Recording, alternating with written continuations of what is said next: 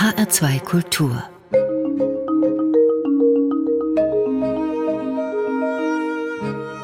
Doppelkopf Heute mit Stefan Hübner und mit Professor Clement Tockner. Er ist seit dem 1. Januar 2021 der neue Generaldirektor der Senckenberg Gesellschaft für Naturforschung und damit Herr über Donnerechse, Mammut und Wal. Herzlich willkommen, Clement Tockner. Schönen guten Tag. Herr Tockner, Sie sind Biologe, genauer gesagt Ökologe. Sie kommen gebürtig aus der österreichischen Steiermark und ja, vor Ihrem Ruf nach Frankfurt, da wirkten Sie als Präsident des österreichischen Wissenschaftsfonds in Wien. Jetzt denkt ja der Hesse sicher bei Senckenberg erstmal an das Museum in Frankfurt mit den großen Dinosaurier-Skeletten, die gefühlt jedes Schulkind einmal gesehen hat. Vielleicht denkt man auch dran, dass hinter dem Museum auch ja ein großes Forschungsinstitut steht. Selbst das ist aber noch nicht Senckenberg in Gänze. Was gehört denn alles noch so zur Forschungsfamilie Senckenberg dazu? Wie groß ist dieses Imperium der Naturwissenschaften? Ich meine, Senckenberg ist eine einzigartige Einrichtung. Wir haben elf Standorte in sieben Bundesländern herausragende Forschungsinstitute, sieben an der Zahl, dann drei Museen, neben Frankfurt in Görlitz und in Dresden und dann auch noch eine sehr aktive, engagierte Bürgergesellschaft. Und diese Kombination, das macht Senckenberg zu einer einzigartigen Einrichtung, nicht nur in Deutschland, sondern auch weltweit. Wie viele Mitarbeiterinnen und Mitarbeiter stehen denn hinter dieser beeindruckenden Aufstellung? Wir sind aktuell 850 Mitarbeiterinnen und Mitarbeiter aus 40 Nationen. Und Generaldirektor zu sein, das bedeutet für Sie denn jetzt, dieses Zusammenspiel dieser Vielfalt zu koordinieren und der Arbeit so einen roten Faden zu geben. Sie sind nicht speziell Direktor des Frankfurter Senckenberg Museums. Nein, ich bin Generaldirektor von Gesamt Senckenberg, aber wir sind ein Team. Es sind drei weitere wissenschaftliche Direktoren und ein administrativer Direktor. Und Senckenberg ist eine vielfältige Einrichtung und die wesentliche Aufgabe ist, aus dieser Vielfalt heraus die Kreativität und die Innovation herauszulösen. Und Sie sind so ein bisschen der Spiritus Rector, der Ideengeber, der Antreiber. Wir haben 850 Ideengeber und Antreiber. Ich bin einer davon. Können Sie das formulieren, was es da vielleicht für eine, für eine Grundidee hinter all dem gibt, die Senckenberg als Ganzes zusammenhält? Es ist die Naturforschung. Es ist die Natur. Wir sehen, uns Menschen geht es so gut wie nie zuvor. Der Natur geht es so schlecht wie nie zuvor. Das heißt, wir leben im Moment auf Kosten und zulasten unserer Kinder und unserer Enkelkinder. Wir brauchen das Naturkapital auf und unsere Aufgabe ist es, zu verstehen und zu vermitteln, wie wichtig eine intakte Natur für unsere Umwelt und für uns Menschen ist. Jetzt denkt man bei Senckenberg vielleicht ganz schnell auch also wenn man an die Forschungsaktivitäten jenseits der Schaumuseen denkt, das sind große Sammlungen mit ausgestopften Tieren, mit Fossilien, mit Steinen, mit aufgespießten Insekten. Kann man auch mit solchen Sammlungen die von Ihnen angeschnittenen Fragen zufriedenstellend beantworten? Wir haben über 40 Millionen Objekte. Senckenberg hat eine der größten Sammlungen weltweit. Die Sammlungsobjekte sind ein wesentliches Element für unsere Forschung. Wir können über die Sammlungen rekonstruieren, wie sich biologische Vielfalt in den letzten Jahrhunderten bis Jahrmillionen entwickelt haben. Aber es ist nicht ausreichend, nur die Objekte zu betrachten. Deswegen haben wir eben auch diese Forschungsinstitute, die eben auch Modelle errechnen, die ins Freiland gehen. Sie müssen sich vorstellen, wir führen pro Jahr 100 Expeditionen weltweit durch an die entlegensten, an die schönsten, an die großartigsten Orte dieser Welt. Und Sie gehen sogar bis in die Gene hinein. Ja, wenn man sich die biologische Vielfalt hernimmt, die Vielfalt des Lebens, dann besteht die biologische Vielfalt aus der Vielfalt an Arten, dann die Vielfalt an Genen und die Vielfalt an Ökosystemen und Landschaften. Und wir betrachten alle drei Ebenen der biologischen Vielfalt. Und Sie, Clement Tockner, Sie kommen ja speziell mit einer Vorliebe für die Ökosysteme jetzt zu Senckenberg. Und ich vermute, Sie hatten in der Vergangenheit auch schon mit Senckenberg immer wieder zu tun, oder? Ich kenne Senckenberg aus meiner Zeit, als ich in Berlin war. Wir haben öfters eng mit Senckenberg zusammengearbeitet. Das Institut, das Sie in Berlin geleitet hatten, war ein Leibniz-Institut, genauso wie das Senckenberg-Institut. Welches Institut war das in Berlin?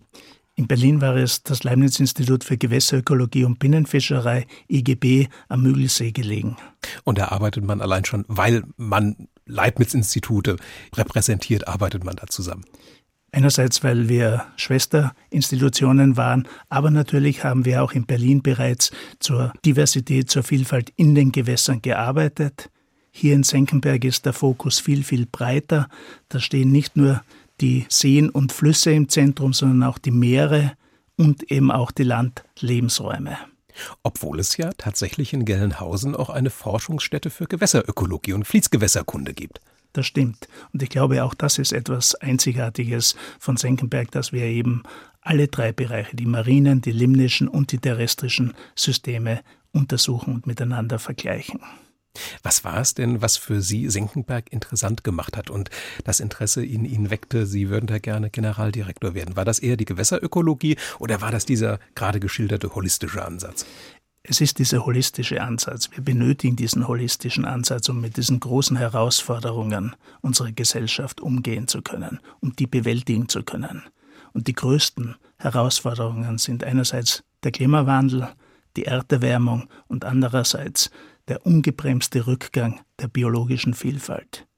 Ich würde sagen, der Rückgang der biologischen Vielfalt ist die größte Herausforderung, die wir haben einmal verloren ist immer verloren und das ist nicht rückgängig zu machen. Und das Zweite ist, wir wissen nicht, was ein Rückgang der Vielfalt um 10, 20 oder 50 Prozent für die Natur und für unser eigenes langfristiges Überleben bedeuten wird. Jetzt hat Ihr Vorgänger, Professor Volker Moosbrucker, ja dieses Institutionennetzwerk, was Sie anfangs beschrieben haben, sehr entscheidend geformt, diese Expansion von Senckenberg in die Bundesländer vorangetrieben. Haben Sie denn schon so eine Idee, wo Sie gerne Ihre Spuren hinterlassen möchten, Clement Tockner? Das eine ist, das Museum und die Museen auszubauen.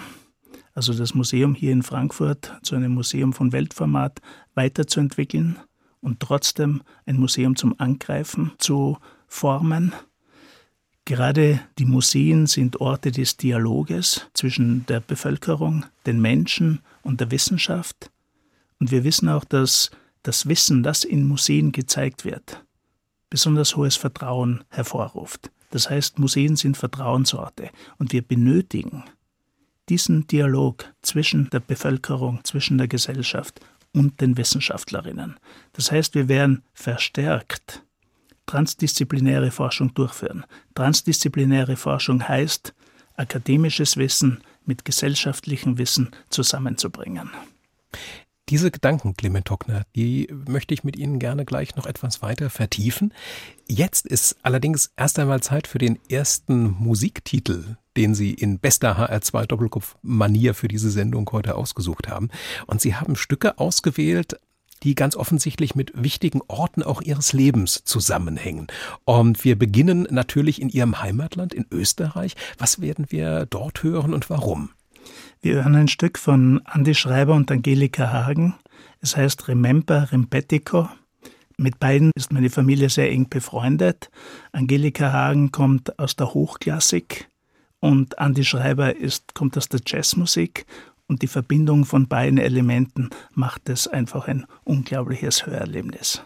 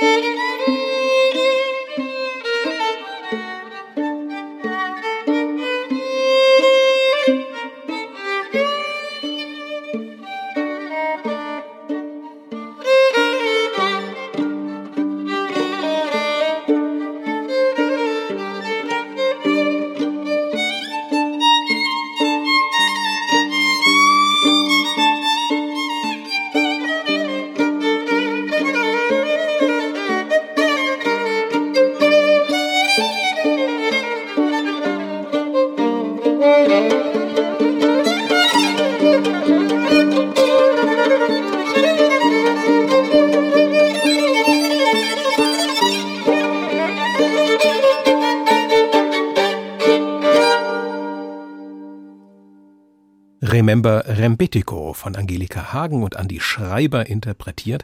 Das war die Station Österreich auf der Musikreise des Ökologen Clement Tockner.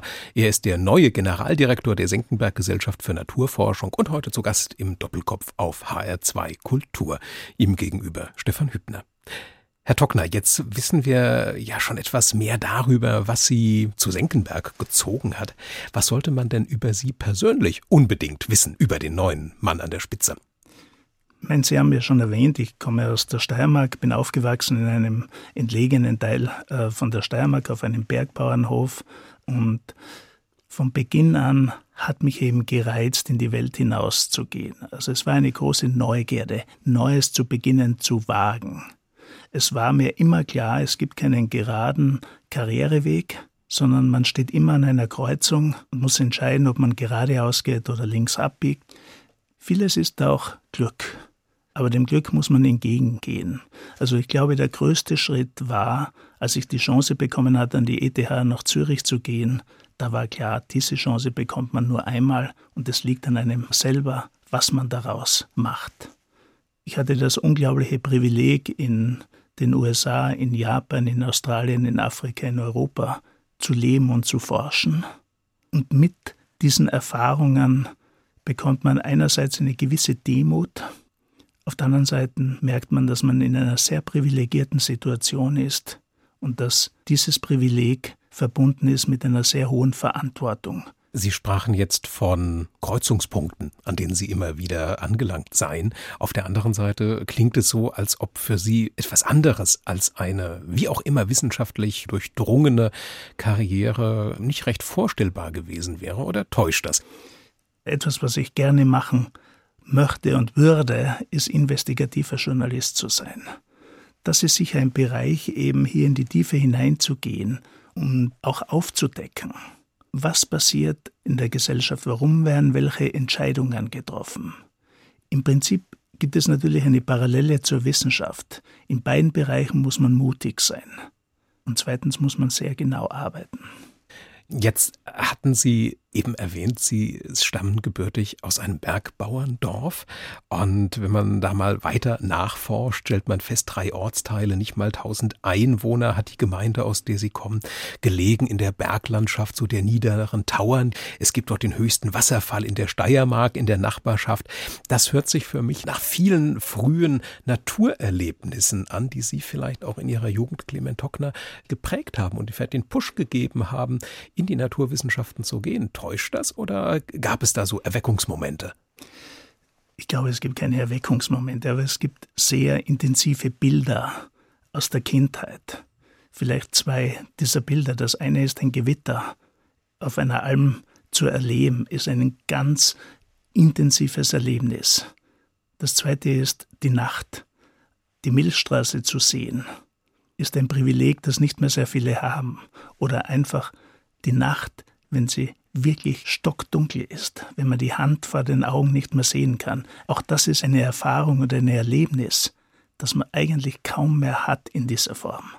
Also es sind starke Bilder, die eigentlich aus meiner Kindheit äh, hier geblieben sind. Bei Nacht werde ich jetzt aber hellhörig, Clement Tockner, denn Ihre Zeit am Leibniz-Institut für Gewässerökologie und Binnenfischerei in Berlin ist ja auch unter anderem mit einem Projekt verbunden mit dem Namen Verlust der Nacht. Sie müssen erst uns nochmal erklären, was ja. das damit auf sich hat und ob das möglicherweise auch ein Übertragen dieses Nachterlebens, was Sie gerade geschildert haben, in die aktuelle Situation war. Ich würde hier keinen Zusammenhang zwischen dieser Erfahrung in der Kindheit und diesem Bild und dem Forschungsbereich herstellen. Aber wir alle wissen, wie sehr wir unsere Nachtlandschaften verändert haben. In erster Linie durch künstliche Beleuchtung. Wir sprechen von Lichtverschmutzung. Lichtverschmutzung ist die Verschmutzung des natürlichen Lichtes durch künstliches Licht. Und diese Veränderung der Nacht hat natürlich massive Auswirkungen auf die Natur, auf unsere Gesundheit, auf unsere sozialen Kontakte. Es geht um spirituelle, mystische Erfahrungen auch. Die Nacht hat eine große Bedeutung für uns Menschen und für unsere Menschheitsgeschichte. Also man muss sich vorstellen, man hat diese Nacht verändert. Im Prinzip ist es ein Großexperiment, ein globales Großexperiment mit unbekanntem Ausgang. Und man hat es eigentlich nie berücksichtigt. Auch nicht im Naturschutz. Das heißt, man hat im Prinzip die Hälfte des Tages vergessen. Und wieder zurückzukommen zur Milchstraße. 50 Prozent der Bevölkerung hat in seinem Leben noch nie die Milchstraße gesehen. Das ist auch ein kultureller Verlust im Prinzip. Eben, es ist nicht nur in einem Dorf in der Steiermark, wo man dieses Erlebnis haben kann, wenn man einmal diesen sternenbedeckten Himmel sieht und erlebt. Womit der Verlust der Nacht auch nochmal ein Beispiel doch dafür ist, wie wir durch unser zivilisatorisches Tun uns eben auch die Möglichkeit nehmen, Natur in ihrem originalen Zustand zu erleben. Ja, ich glaube, es geht hier nicht nur um die ökologischen Werte, sondern es geht auch um die ästhetischen Werte der Natur. Jeder hat ein Anrecht auf Ästhetik, unabhängig von der sozialen Klasse. Und diesen Zugang müssen wir schärfen. Und da komme ich zurück wieder auf Senckenberg. Das ist sicher auch eine Aufgabe, die wir als Museum haben, eben hier andere, neue Zugänge zu unserer Natur wiederherstellen zu können. Gibt es Aspekte, wo Sie sagen, da ist eine aufklärende Volksbildung besonders notwendig, ist besonders angesagt? Etwa die Thematik Wasserkrise, Wassermangel oder Aquakulturen? Ich glaube, dass, wie gesagt, Museen herausragende Orte für den Dialog sind. Und wir müssen diese Dialoge führen. Aquakultur haben Sie erwähnt. Aquakultur ist der am schnellst wachsende Bereich in der Lebensmittelerzeugung. Und ob diese Aquakultur nachhaltig ist oder großen Schaden für die Umwelt nach sich zieht, das sind kleine Änderungen einerseits im Verhalten und andererseits im Management notwendig. Das heißt, wir können Aquakultur so gestalten, sodass sie kaum zu einer Belastung der Umwelt führt durch Kreislaufsysteme, dass das Abwasser zurückgeführt wird, verwendet wird zum Beispiel um Gemüse zu züchten, da gibt es ganz kreative Ansätze. Das war ja auch ein Forschungsgebiet von Ihnen. Das Stichwort Tomatenfisch fällt genau. mir da ein, ja. Der Tomatenfisch, der war auch ein Projekt vom IGB, dem Leibniz-Institut für Gewässerökologie und Binnenfischerei. Wir haben hier auch den Deutschen Umweltpreis dafür bekommen. Und hier geht es darum, wie kann ich ressourcenschonend Nahrungsmittel erzeugen und trotzdem hochwertige Nahrungsmittel zu haben.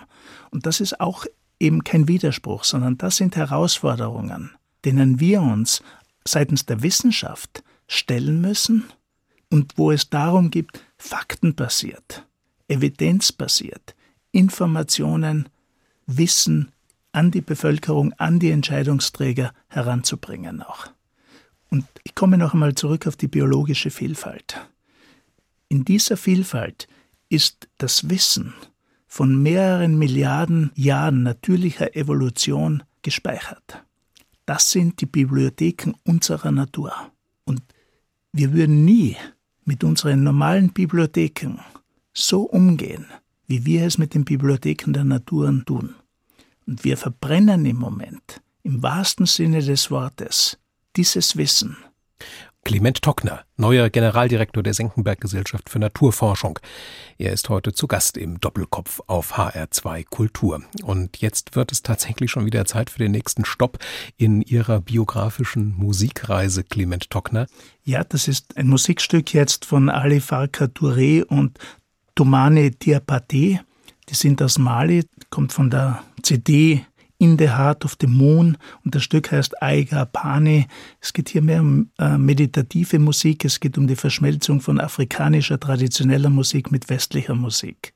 Ich persönlich habe ein halbes Jahr in Ruanda verbracht und dann einige Zeit in Uganda und auch in Namibia geforscht. Am Tag meiner letzten Prüfung für meine Doktorarbeit bin ich im Flugzeug gesessen und nach Afrika gegangen. Das war eben auch ein Aufbruch in das Unbekannte. Das war eines der eindrucksvollsten Erfahrungen, die ich gemacht habe. Sowohl wissenschaftlich, aber natürlich auch persönlich in Afrika arbeiten zu können. Es ist jetzt schon fast 30 Jahre zurück. Es ist darum gegangen, ein Wasserkonzept für Ruanda zu erstellen und ich habe alle Bäche und Flüsse und Seen in Ruanda gesehen und beproben können.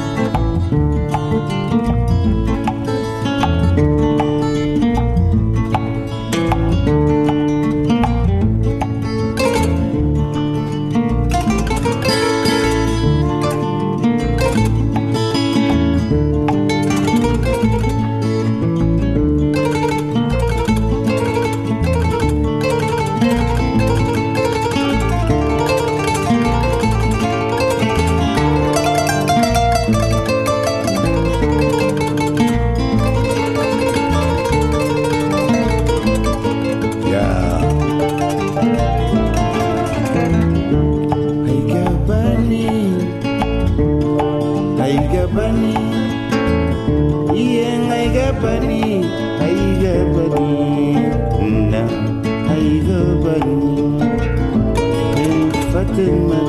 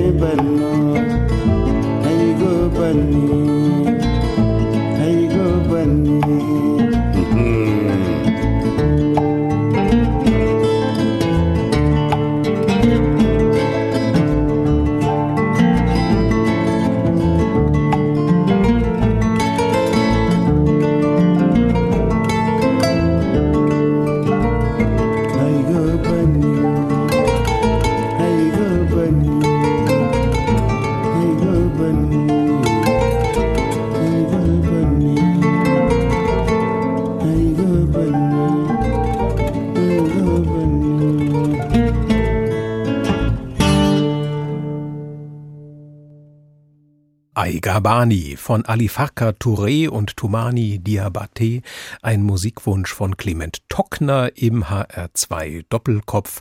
Clement Tockner, der neue Generaldirektor der Senckenberg Gesellschaft für Naturforschung, Ökologe, Biologe, ihm gegenüber Stefan Hübner.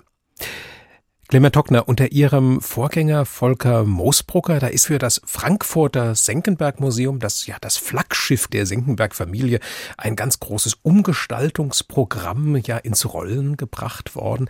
Sie kommen da jetzt geradewegs hinein. In welchem Zustand übernehmen Sie die Um- und Neugestaltungen? Ich glaube, die erste große Phase in der Entwicklung des Frankfurter Museums ist jetzt abgeschlossen. Mein Vorgänger Volker Moosbrugger hat Senckenberg massiv nach vorne gebracht. Senckenberg steht heute so gut da wie nie zuvor, spielt ganz vorne in der Forschung in der Champions League mit. Das Ziel ist jetzt auch das Museum, genau auf ein ähnlich hohes Format noch weiterzuentwickeln, nämlich eben ein Museum vom Weltformat hier aus dem Frankfurter Museum zu machen und trotzdem ein Museum zum Angreifen zum direkt erleben. Sie sprachen von einem Frankfurter MoMA der Naturwissenschaften. Wie kriegt man das hin oder wie möchten Sie das hinkriegen? Das eine ist, dass man die Besucher noch stärker einbindet auch. Also wir sind dabei, ein sogenanntes Investigation Center zu bauen. Also dass die Besucher, die reinkommen, hier aktiv sich einbringen können.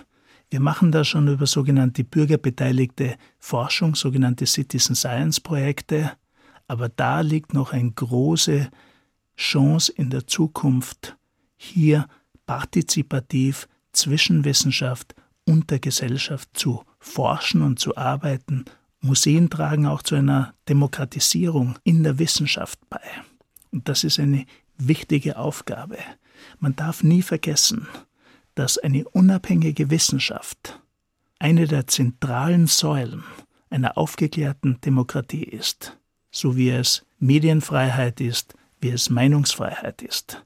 Und wir können diese Bedeutung am besten rüberbekommen, indem wir die Leute neugierig machen, indem wir sie mitmachen lassen, indem wir sie einbeziehen auch. Und das geht sehr gut und wahrscheinlich nirgends so gut wie hier in Frankfurt, wo eine sehr starke Bürgergesellschaft gegeben ist die ja auch entscheidend dazu beigetragen hat, dass es Senckenberg überhaupt gibt, diese Bürgergesellschaft. Aber um da jetzt etwas mal konkreter zu werden, Sie haben jetzt das Thema Citizen Science, Bürgerwissenschaften angesprochen. Was wäre da zum Beispiel eine Möglichkeit, wie man sich bei Senckenberg als Bürger wissenschaftlich einbringen kann? Die klassischen Formen der Beteiligung sind, indem man Proben nimmt draußen, indem man eben auch sich bei Monitoring-Projekten einbringt. Die Herausforderung wäre, eben schon bei dem Formulieren von Fragen die Bevölkerung mit einzubeziehen. Wir sprechen von einem sogenannten Co-Design in der Wissenschaft. Also nicht hier die Forscher formulieren die Fragen und dann die Bevölkerung hilft dann, diese Fragen mit zu beantworten, sondern bereits bei der Formulierung der Fragen die Bevölkerung mit einzubeziehen und dann natürlich auch bei der Implementierung möglicher Lösungen. Ich versuche das noch ein bisschen größer darzustellen. Wir haben in den letzten 20, 30 Jahren einen unglaublichen Zuwachs an Daten, an Informationen, sowohl was den Klimawandel, die Erderwärmung betrifft, als auch was den Rückgang der biologischen Vielfalt betrifft. Trotz diesen immensen Zuwachses nimmt die Diversität in unserer Natur ungebremst ab und steigt der CO2-Gehalt an. Warum ist das so? Und ich glaube, es gibt zwei wesentliche Gründe. Das eine ist, dass wir Schwierigkeiten haben, Daten in Informationen, Informationen in Wissen und Wissen dann in Lösungen umzusetzen. Das ist die eine große Herausforderung. Und das zweite ist, dass die Herausforderungen komplex sind. Und wir tun uns schwer, mit komplexen Herausforderungen umzugehen. Und ich glaube, beides können wir tun, wenn wir hier die Gesellschaft, die Bevölkerung von Beginn an wirklich einbinden. Die Wissenschaft ist nicht für die Umsetzung der Lösungen zuständig, das sind die Menschen, das ist die Politik draußen. Aber wenn die Bevölkerung von Beginn an eingebunden wird, dann ist die Wahrscheinlichkeit des Umsetzens viel, viel größer. Könnte das Ausgestalten eines partizipativen wissenschaftlichen Mitwirkens der Bevölkerung auch so aussehen, dass man dann beim Museum dann auch Fragen einreichen kann, Dinge, die einen interessieren und dass das hinterher dann auch in konkrete Forschungen oder vielleicht auch in erklärende Installationen beispielsweise im Museum übersetzt wird? Ja, wir möchten rauskommen von einer sogenannten Einbahnstraße. Wir stellen das Wissen, die Gesellschaft und die Politik setzt um sondern dass es genauso die Rückwirkung gibt, nämlich aus den Herausforderungen der Gesellschaft zurück in die Wissenschaft. Welches Wissen benötigen wir? Wie können wir gemeinsam dieses Wissen erstellen? Es gibt ja nicht nur eine Form von Wissen. Wir haben ein disziplinäres Wissen, wir haben ein Systemwissen, wir haben ein Transformationswissen, wir haben ein Handlungswissen, wir haben ein Orientierungswissen. Wir müssen die verschiedenen Formen des Wissens zusammenbringen und diese Formen des Wissens zusammenzubringen, das geht nur, wenn wir als Wissenschaftsorganisation mit der Gesellschaft eng und von Beginn an zusammenarbeiten. Und da sind Museen natürlich optimale Orte, öffentliche Orte, um diese Begegnungszonen, um diese Dialogzonen zu schaffen. Wie könnte denn so eine Aktivitätsstimulation im Museum aussehen? Ich meine, das ist, was ich erwähnt habe, ein Investigation Center, also wo man wirklich aktiv beitragen kann. In es welcher Form? Man kann zum Beispiel die Effekte, und wir haben vorher über die Auswirkungen des Verlustes der Nacht gesprochen, wir könnten die simulieren. Man könnte ganz klar sehen, was bedeutet es, wenn ich jetzt mehr Licht, andere Lichtformen reingebe, welche Konsequenz könnte das haben für die Natur und auch für uns Mensch. Das könnte man spielerisch simulieren im Prinzip. Und ich glaube, durch diesen Erfahrungswert, den man bekommt durch das direkte Beteiligen daran, bleibt das natürlich auch viel stärker hängen. Es sind dicke Bretter, die wir bohren müssen, gesellschaftlich und wissenschaftlich. Aber wir müssen diesen Mut aufbringen. Ich finde es gerade ganz spannend, dass Sie Mut wieder jetzt das Wort gebrauchen, weil es gab vor einiger Zeit einen Termin, da haben Sie sich der Presse hier in Frankfurt vorgestellt und da sind mir zwei Dinge besonders im Gedächtnis geblieben, zwei Zitate von Ihnen und das eine war Scheitern ist erlaubt und das zweite Zitat war Mut tut gut. Und jetzt stellt sich natürlich die Frage, wo braucht man eben beim Weiterentwickeln ja etwa eines Naturkundemuseums Mut und wo verbirgt sich da vielleicht auch das Potenzial zu scheitern? Beim Mut würde ich hinweisen, dass wir andere Allianzen vielleicht auch noch stärker schmieden, nämlich Allianzen zwischen den Naturwissenschaften, die wir normalerweise repräsentieren, und den Geistes- und Sozialwissenschaften. Die biologische Vielfalt gemeinsam mit der kulturellen Vielfalt zu betrachten. Die Frage der Ästhetik der Natur, das ist eine Frage, die mit einzubeziehen. Wenn es darum geht, um Gesundheit. Wir haben das große Thema der menschlichen Gesundheit jetzt. Erstens ist, wenn wir über Gesundheit sprechen, müssen wir alle drei Formen der Gesundheit betrachten. Die körperliche Unversehrtheit, die mentale Gesundheit und die soziale Gesundheit. Und wir wissen, dass eine intakte Natur und die menschliche Gesundheit sehr eng miteinander gekoppelt sind. Und diesen Konnex herzustellen, das ist eine Aufgabe, die wir haben. Wissenschaft ist Vorsorge. Ich würde sagen, sogar Wissenschaft schützt, weil wir wissen nicht, welche Krisen, welche Herausforderungen wir in 10, 20, 30 Jahren haben können. Und wir können nur darauf vorbereitet sein, indem wir jetzt auch die Vielfalt des Wissens zulassen und Wissen eigentlich generieren, um vorbereitet zu sein, resilient zu sein, auch in Zukunft, wenn es um diese großen Herausforderungen geht. Und insofern ist Wissenschaft einfach ganz zentral als Vorsorge, um eben mit den Herausforderungen der Zukunft umgehen zu können. Und insofern kann man auch sagen, Wissenschaft schützt.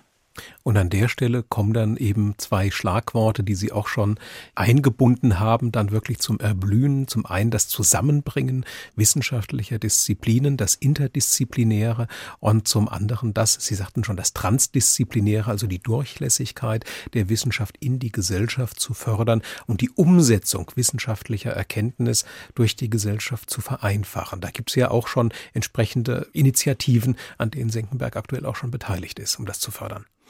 Ja, und wir müssen auch als Wissenschaftsorganisationen auch die Anreiz- und die Belohnungssysteme für die Wissenschaft natürlich auch ändern. Inwiefern? Was bedeutet das? Ich meine, im Moment sind die beiden wesentlichen Indikatoren sind, wie viel Drittmittel man eingeworben hat und wie viel man publiziert hat. Man wird in Zukunft viel stärker schauen, was hat er gewagt? Hat er neue Kooperationen etabliert? Hat er andere Formen auch der Wissensgenerierung ausprobiert. Und ich glaube, das sind Indikatoren, die man genauso berücksichtigen wird. Und wenn ich mir heutzutage die führenden Institute anschaue, wenn die Leute gewinnen, dann schauen sie viel stärker, was hat er sonst gemacht? Hat er mal einen, einen Pfad verlassen? Ist in einen völlig anderen Bereich hineingegangen auch? Weil das persönlich aber für eine Institution unglaublich bereichernd sein kann. Ich wäre ja mal sehr gespannt, Clement Tockner, angenommen, wir würden uns nach Ihrem Ruhestand Eintritt in x Jahren hier nochmal wieder treffen, welchen Musiktitel Sie dann möglicherweise für die Lebensstation Frankfurt mitberichten. Für heute haben Sie sich für den dritten Musikwunsch einen Titel ausgesucht, der mit Italien zusammenhängt. Über Italien haben wir bisher noch gar nicht gesprochen. Wir haben über Österreich gesprochen, über die Schweiz, über Afrika, über Berlin. Aber was verbindet Sie mit Italien, Clement Tockner? Ich habe zehn Jahre in Italien geforscht, und zwar im Wesentlichen im Friaul. Dort eine kleine Feldstation aufgebaut. Im Friaul gibt es den sogenannten König der Alpenflüsse, den Tagliamento. Das ist der letzte große naturnahe Fluss im gesamten Alpenraum. Und wir haben hier in einem großen internationalen Team versucht zu verstehen, wie funktioniert ein natürlicher Fluss. Dieses Wissen ist Grundvoraussetzung, wenn wir degradierte Flüsse wieder renaturieren äh, wollen auch. Eine der faszinierendsten Flusslandschaften in Gesamtmitteleuropa. Und an die Clement Tockner erinnert Sie welcher Musiktitel? Ich habe mir ausgewählt Paolo Conte und das Stück Via con me.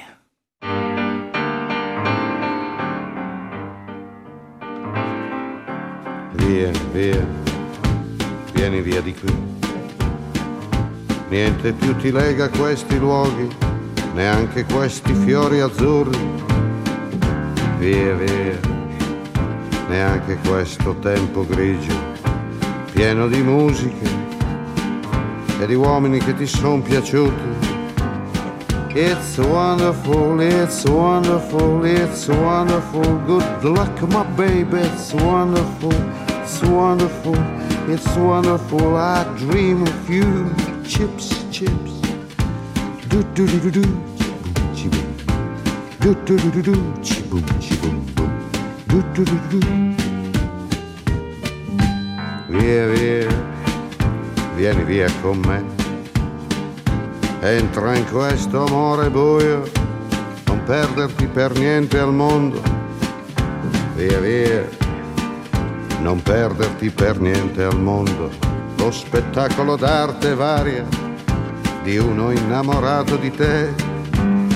It's wonderful, that's wonderful, that's wonderful. Good luck, my baby, that's wonderful, that's wonderful, it's wonderful. I dream of you, chips, chips.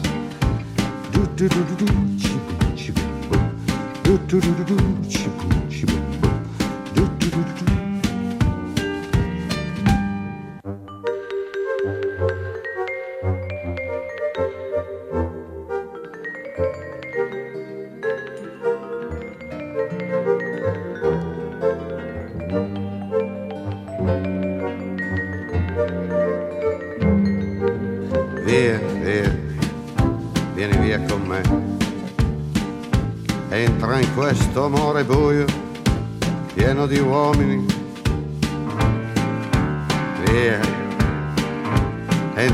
e un bagno caldo.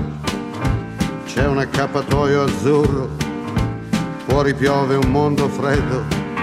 That's wonderful, that's wonderful, that's wonderful. Good luck, my baby, that's wonderful, it's wonderful, that's wonderful. I dream of you.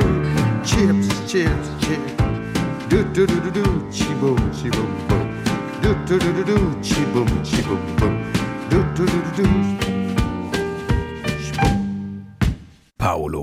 War das Via con me. Und Sie hören HR2 Kultur, den Doppelkopf. Gastgeber ist Stefan Hübner, Gast Clement Tockner, Biologe, Ökologe und neuer Generaldirektor der Senckenberg Gesellschaft für Naturforschung. Clement Tockner, Sie haben uns jetzt schon Einblicke gegeben, ja, in die Art und Weise, wie Sie sich die Weiterentwicklung der Senckenberg Gesellschaft vorstellen. Etwas, was im letzten Gesprächsblock gefallen ist, das ist auch diese Vorstellung einer sich öffnenden Wissenschaft. Fachterminus wäre so Open Science, Wissenschaft für jedermann, Wissenschaft als Gemeingut, auch im Sinne einer Wissenschaft, Sie sagten es, als einer Basis der Demokratie zusammen mit Presse- und Meinungsfreiheit. Heißt das im Umkehrschluss, dass sich Wissenschaft in den letzten Jahren zu wenig in öffentliche Debatten eingemischt hat? Oder heißt das, dass die naturwissenschaftliche Bildung der Gesellschaft verbessert werden muss? Ich meine, wir sehen jetzt an der Pandemie und an Corona, sehen wir, wie groß die Akzeptanz der Bevölkerung für die Wissenschaft ist. Und zwar nicht nur für das Wissen, das, das wir haben, sondern auch, dass die Gesellschaft versteht, wie Wissen generiert wird und wie Wissenschaft funktioniert. Und Wissenschaft ist ein permanenter eben Diskurs und ein sich in Frage stellen auch. Das heißt, wir lernen im Moment auch mit Unsicherheiten umzugehen und dass die Wissenschaft natürlich nicht die Wahrheit ist, sondern es ist ein permanenter Weg, um die bestmöglichen Erkenntnisse zu gewinnen. Ich nehme noch einmal Corona. Man muss sich vorstellen, im letzten Jahr sind 230.000 Publikationen zu diesem Thema erschienen. Ein unglaublicher Wissenszuwachs, aber auch es zeigt, dass es eine Bündelung gibt von Wissenschaftlerinnen, jetzt Erkenntnisse beizutragen, um diese Krise lösen zu helfen. Ich würde sagen, Wissenschaft muss auch unbequem sein. Wissenschaft muss auch auf Aspekte aufmerksam machen, die vielleicht jemand nicht hören möchte. Sie haben das im Moment unvermeidliche Schlagwort Corona auch schon in unser Gespräch eingebracht, Clement Tockner. Da würde mich natürlich jetzt noch mal interessieren, ein Haus wie Senckenberg, das steht für Kompetenz in Artenvielfalt, in Ökologie, in Evolution. Können wir auch aus diesen Bereichen etwas lernen, was uns hilfreich sein kann beim Umgang mit der Corona-Pandemie? Ich glaube, was wir lernen von Senckenberg für die Bewältigung der Corona-Krise ist, die Notwendigkeit einer systemischen Herangehensweise. Wir können die menschliche Gesundheit nicht abgekoppelt von der Gesundheit der Natur betrachten. Es gibt seit vielen, vielen Jahren bereits dieses sogenannte One Health Konzept, wo eben die menschliche Gesundheit, die Tiergesundheit und die Umwelt- und Naturgesundheit zusammenhängen. Mich wundert es, warum dieses Konzept nie wirklich zum Blühen gekommen ist. Ich hoffe, dass jetzt post-Corona wir eben dieses One Health Konzept auch wirklich umsetzen. Das ist ein Bereich. Das zweite, was wir sehen, aus Corona auch, ist, dass Wissenschaft in Zukunft auch anders eben erfolgen wird. Wissenschaft wird ganz klar viel stärker in Echtzeit erfolgen oder quasi Echtzeit. Das zweite ist, Wissenschaft wird noch stärker in globalen Netzwerken, und zwar dynamischen Netzwerken, erfolgen müssen. Und Wissenschaft wird noch stärker daten- und natürlich auch sammlungsgetrieben sein, um Senckenberg herzunehmen. Das heißt, man wird ganz klar ausbauen müssen, die Kompetenzen im Bereich mit komplexen, großen Datensätzen umgehen zu können auch. Also ist auf die Art und Weise mit der Pandemie auch eine interne Revolution der Wissenschaftskultur verbunden ich würde es als Evolution der Wissenschaftskultur äh, nennen. Ja, das ist es sicher. Und wenn wir, das müssen wir berücksichtigen, wenn wir Forschungsinstitute ausrichten oder neu gründen in Zukunft, dass wir von dem klassischen Typus einer Forschungseinrichtung weggehen müssen auch. Da gibt es Departments, da sind die Sozialwissenschaften, dort sind die Geisteswissenschaften, da sind die Naturwissenschaften. Diese Trennung macht wenig Sinn. Sie haben im Zusammenhang mit Corona auch einmal gesagt, Clement Tockner, diese Pandemie hätte uns auch nochmal bewusst gemacht, in was für einer Vollkasko-Gesellschaft wir mittlerweile leben würden. Also äh, damit meinen, dass uns so der Umgang mit Risiken mittlerweile schwer fallen würde. Ist auch das ein Bereich, wo man mit einem Biodiversitätsforschungsinstitut auch vielleicht hilfreich das Problem bewältigen könnte? Ja, wir müssen mit Unsicherheiten umgehen lernen und wir müssen auch diese Unsicherheiten kommunizieren lernen auch. Wie gesagt, wir haben nicht die Wahrheit als Wissenschaftler, sondern wir nähern uns Erkenntnissen. Und das ist eine Kommunikation, die notwendig ist und wo sich die Gesellschaft schwer tut, eben mit diesen Unsicherheiten umzugehen, weil natürlich damit auch Risiken verbunden sind. Wir müssen diese Risiken auch gut einschätzen lernen. Die Impfstoffentwicklung jetzt ist ja in erster Linie eine technokratische Lösung für ein Problem. Das hilft uns ja jetzt nicht bei der nächsten Pandemie unmittelbar. Natürlich kriegen wir Erkenntnisse, wie wir schneller vielleicht noch Impfstoffe entwickeln können. Aber die grundlegenden Erkenntnisse, warum Pandemien leichter entstehen und wo sie entstehen, die lösen wir natürlich durch eine Impfstoffentwicklung nicht. Ich glaube, das ist eine Gefahr, in der wir uns befinden, dass wir sehr stark auf großingenieurtechnische Lösungen setzen. Das gilt für eine Pandemie mit der Impfstoffentwicklung, das gilt für den Klimabereich. Die Frage Climate Engineering wird kommen. Das heißt, die Manipulation der Atmosphäre, um die Temperatur unter einem bestimmten Niveau zu halten. Aber es wird ein noch größerer Großversuch sein mit völlig unbekanntem Ausgang. Und auch wenn sie die Temperatur erniedrigen können oder niederhalten können, kriegen sie ja die CO2-Konzentration nicht runter und zum Beispiel die Versauerung der Ozeane geht ja trotzdem weiter. Also da müssen wir Acht geben, dass wir eben nicht nur auf solche großtechnische Lösungen in Zukunft setzen. Das heißt aber auch, dass Institutionen wie Senckenberg in Zukunft vielleicht auch noch stärker mit den Ingenieurwissenschaften einfach kooperieren müssen. Ich bin gespannt, wo uns dieser evolutive Transformationsprozess in der Wissenschaft hinbringen wird. Für heute ist unsere Gesprächszeit leider vorbei im HR2 Doppelkopf. Aber bevor wir ins weitere Programm übergehen, soll es noch ein Musikwunsch für Sie sein. Und der hat mit Ihrer Lebensstation Berlin zu tun, Clement Tockner. Ja, es ist ein Stück von Émile Paressieux und Vincent Bayrani. Das Stück heißt Fuga im Mysterio ich habe diese Gruppe das erste Mal in Berlin gehört und vor knapp einem Jahr in Wien. Das war das letzte Live-Konzert, das ich gehört habe vor dem Lockdown. Clement Tockner, der neue Generaldirektor der Senckenberg Gesellschaft für Naturforschung, war heute zu Gast im HR2 Doppelkopf. Ich danke Ihnen ganz herzlich für Ihr Kommen und es verabschiedet sich Stefan Hübner.